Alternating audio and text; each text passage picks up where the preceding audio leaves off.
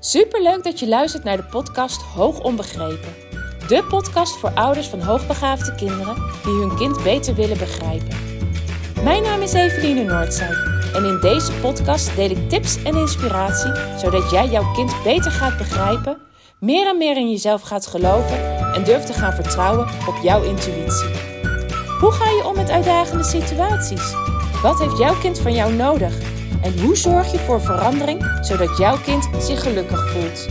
Ik heb er veel zin in om dit allemaal met jou te delen. Dus laten we voor vandaag maar beginnen.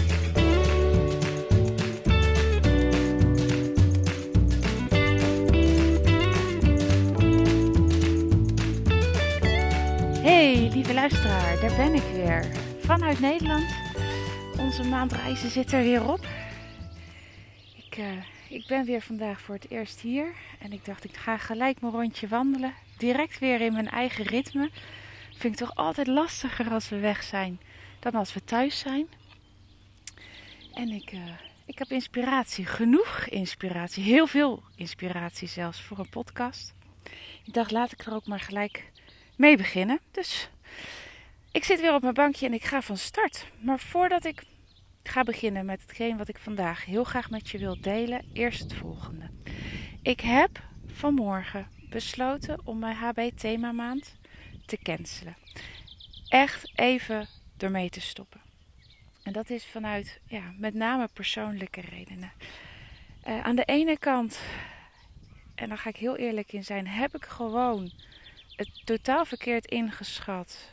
Hoeveel er nu nog deze week, voordat het vrijdag is, uh, op mijn bordje ligt, wil ik de HB Thema Maand vrijdag kunnen gaan starten.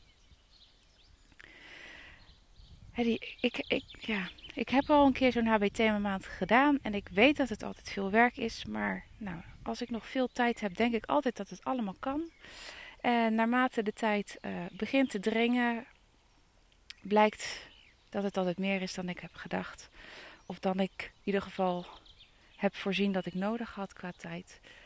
Ondanks dat ik het al een keer gedaan heb. En ja, daar krijg ik stress van. Heel veel stress. En dat is zo slecht. Niet alleen voor mezelf, maar ook voor mijn gezinssituatie. Waarbij we al de komende maand gewoon echt een drukke maand hebben. Waar er ook echt wel op een aantal dingen druk ligt. En een van die dingen is het feit dat onze dochter gaat voor haar staatsexamen Engels. En dat zij binnenkort dus examens heeft. En in die begeleiding, in die voorbereiding. Uh, ja, daar heeft ze gewoon heel erg hard mij nu nog bij nodig. En dan gaat het nog, vaak nog niet eens inhoudelijk om, het, uh, om wat ze daadwerkelijk moet doen straks. Want daar heb ik alle vertrouwen in dat dat lukt. Uh, daar twijfel ik niet eens aan.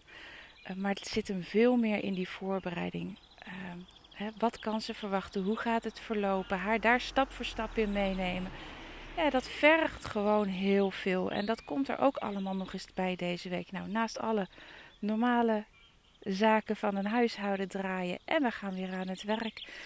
Um, ja, wil ik die stress? Ik wil die stress gewoon niet meer voelen. Het, uh, voor mij is het allerbelangrijkste om plezier te hebben. Plezier te hebben in mijn leven, plezier te hebben in mijn werk. Dan ben ik ook echt op mijn best. Dan ben ik als moeder op mijn best. Dan ben ik als vrouw op mijn best. Dan ben ik uh, voor mezelf op, op mijn best. Maar ook, uh, ja, ook voor jou. Uh, voor de mensen die mee willen doen aan de HBT maand. Voor alle kinderen die de komende maand, komende anderhalve maand al in mijn agenda staan voor onderzoek. Ik wil gewoon daar goed voor zijn. En ja, als ik dan nu al vanmorgen moet concluderen dat ik zoveel stress ervan ervaar van alles wat nog moet, dat betekent gewoon dat ik iets moet laten vallen. En dat, dat is nu de keuze. Die keuze maak ik nu voor die HB-thema-maand. Dat betekent niet dat die er niet aan gaat komen. Hij gaat echt nog een keer gegeven worden. Dus denk je nou van, oh nee, ik wilde me nog inschrijven. Ik had het nog niet gedaan. Ik wil zo graag meedoen. Weet, hij komt er echt aan. Ik ga nu nog geen uitspraken doen wanneer. Um, maar het is niet zo dat ik hem nu uh, helemaal skip. Nee hoor, het, de wil is er nog steeds. Alleen dit is niet het moment. Niet het juiste moment voor mij. Uh, ja, nou, dat, dat is het. Daar, uh, dat geeft mij heel veel lucht, geeft mij heel veel ruimte. Um, dat echt momenteel echt heel belangrijk is voor ons in onze gezinssituatie. Uh, dat die ruimte er is. En dat ik gewoon vanuit die ontspanning, uh, hè, onder andere mijn dochter naar haar examen kan toebegeleiden. Nou, dat even wat betreft die HB-themamaand en de, de beslissingen die ik daarin heb genomen. Dan gaan we nu over naar hetgene waar ik heel graag het met je vandaag over wil hebben. Want dat heeft ermee te maken met iets wat mijn oudste dochter van de week tegen mij zei. En waarmee ze echt ja, de spijker op zijn kop sloeg. En ik vond het heel mooi dat ze zelf tot dat inzicht kwam. Want ik weet dit al veel, vele jaren. Um, maar het is ook iets waar heel veel ouders echt mee worstelen. Het gaat namelijk over het hebben van de balans tussen aan de ene kant de ruimte om zelf te bepalen en aan de andere kant de behoefte aan structuur en duidelijkheid. En zij zei letterlijk tegen mij: uh, Mam, ik vind het eigenlijk wel heel erg raar. Want aan de ene kant wil ik gewoon vrijheid. Ik wil het zelf weten, zelf bepalen. Maar aan de andere kant vind ik het ook zo fijn om structuur te hebben. Om precies te weten wat ik moet doen, wanneer ik iets moet doen. En eigenlijk, nou ja, ik weet niet meer precies haar woorden, maar het kwam erop neer dat ze zei: Maar dat gaat niet samen, man. En dit ga ik direct ontkrachten. Dat deed ik ook bij haar. Toen zei ik: Ja, maar dit kan juist heel goed samengaan. Dit heeft helemaal niet mee te maken dat je moet kiezen voor het een of het ander. Het lijkt tegenstrijdig, maar het hoeft helemaal niet tegenstrijdig te zijn. En ik gaf ook een aantal voorbeelden aan haar, uh, waarin ik zei van ja, maar kijk eens, hier doen we beide. Het is niet zo dat jij altijd maar die structuur nodig hebt en dat dat betekent dat jij geen enkele vrijheid krijgt. Hè? Uh, en hoor hier vooral die autonomie. Die autonomie die bij hoogbegaafde kinderen zo ontzettend belangrijk is. Waar ze zo ontzettend veel behoefte aan hebben. Dat, dat gaat gewoon samen. Dat, dat blijkt. Dat blijkt uit de praktijk. Dat blijkt zoals wij het hebben ja, georganiseerd voor jou. Maar überhaupt in onze gezinssituatie. En toen ik haar daar een aantal voorbeelden van gaf, zei ze: Oh ja, dit klopt inderdaad wel. En ja, ze zag het wel, maar ze vond het nog steeds raar omdat ze voor haar gevoel het zo tegenstrijdig is. En dit is wat ik ook bij heel veel ouders zie als dit onderwerp ter sprake komt uh, in de ouderbegeleiding. Is dat ze het heel moeilijk vinden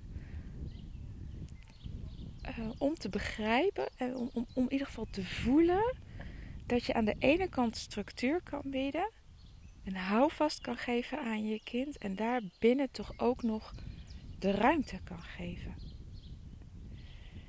Het lijkt wel alsof um, men dan denkt: oké, als ik autonomie geef aan mijn kind, dan betekent dat ik het helemaal los moet laten en dat ik helemaal de vrijheid moet geven en dat ik helemaal uh, ja, de touwtjes uit de handen moet geven.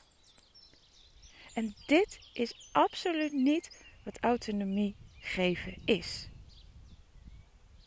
Als je helemaal alles weggeeft in handen van je kinderen en ze moeten zelf bepalen, dan hebben we te maken met een laissez-faire opvoeding. Laat maar, je zoek het allemaal zelf maar uit.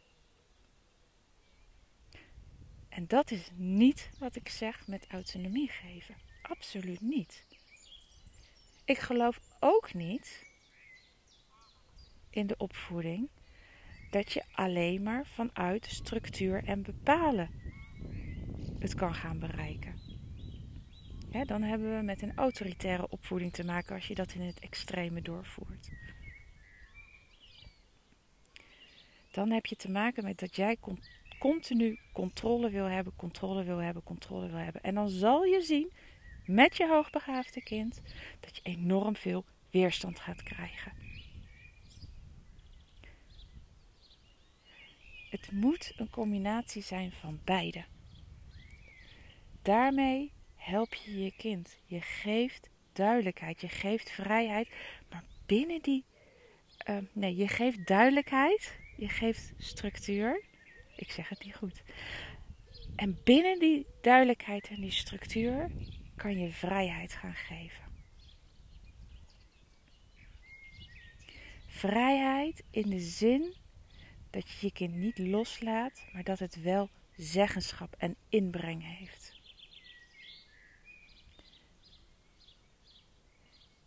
En ik denk dat dat heel, heel, heel belangrijk is voor ouders, voor jou, om dit stukje te gaan begrijpen. Te gaan begrijpen dat je niet hoeft te kiezen voor het een en niet hoeft te kiezen voor het ander. En op het moment dat jij een manier kan vinden binnen de opvoeding van jouw kind waarin je beide kan geven, kan je ermee gaan spelen.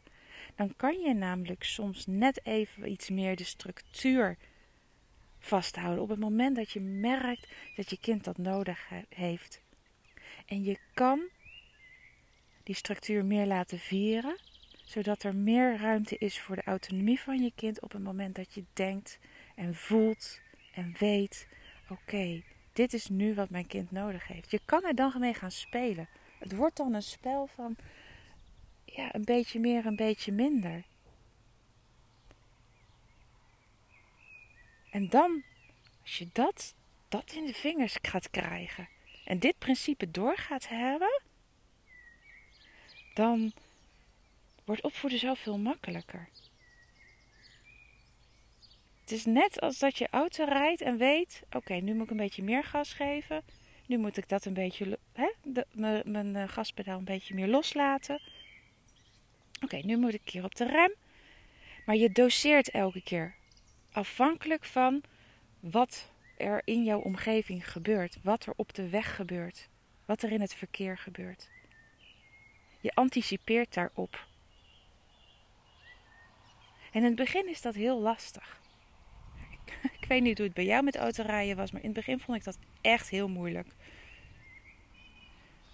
Maar naarmate je het vaker doet en af en toe ervaart dat oké, dit was niet oké, ik had juist wat meer gas moeten geven of ik had eerder moeten hè, mijn gas terug moeten nemen of juist misschien wat sneller door op de rem te trappen. Hoe vaker je die momenten hebt dat het niet dat je later kan beseffen van oké, dat was niet handig, dat had ik anders moeten doen hoe sneller jij gaat leren, hoe, hoe meer je het in je vingers gaat krijgen. En dat is precies ook zo in de opvoeding. Geef jezelf de kans om, dat, ja, om die balans tussen structuur en vrijheid, autonomie geven aan je kind. Om die te vinden. En daarna ook mee te gaan leren spelen. Want jouw kind heeft de ene periode nou nodig dat jij wat meer die structuur aanhoudt, die, die structuur biedt, of misschien er even een tandje bij zet. En de andere keer heeft veel meer ruimte nodig.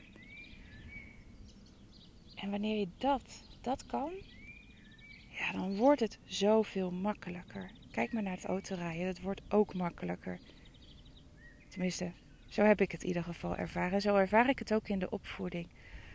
Sinds ik dit principe ben gaan begrijpen, ben gaan toepassen en daarmee speel, is het makkelijker geworden. Zeg ik dan dat het allemaal altijd van een leien dakje gaat? Nee, dat zeg ik niet. Dat zou je me nooit horen zeggen. En nu je dit beluisterd hebt, ben ik heel erg benieuwd of je dit herkent. Of dit voor jou ook echt, ja, dat het iets is wat je herkent in je gezinssituatie. Dat je dit lastig vindt. Dat je dit moeilijk vindt. Dat je het gevoel hebt dat je dit nog niet voldoende in je vingers hebt. Wil je dat dan alsjeblieft met mij delen?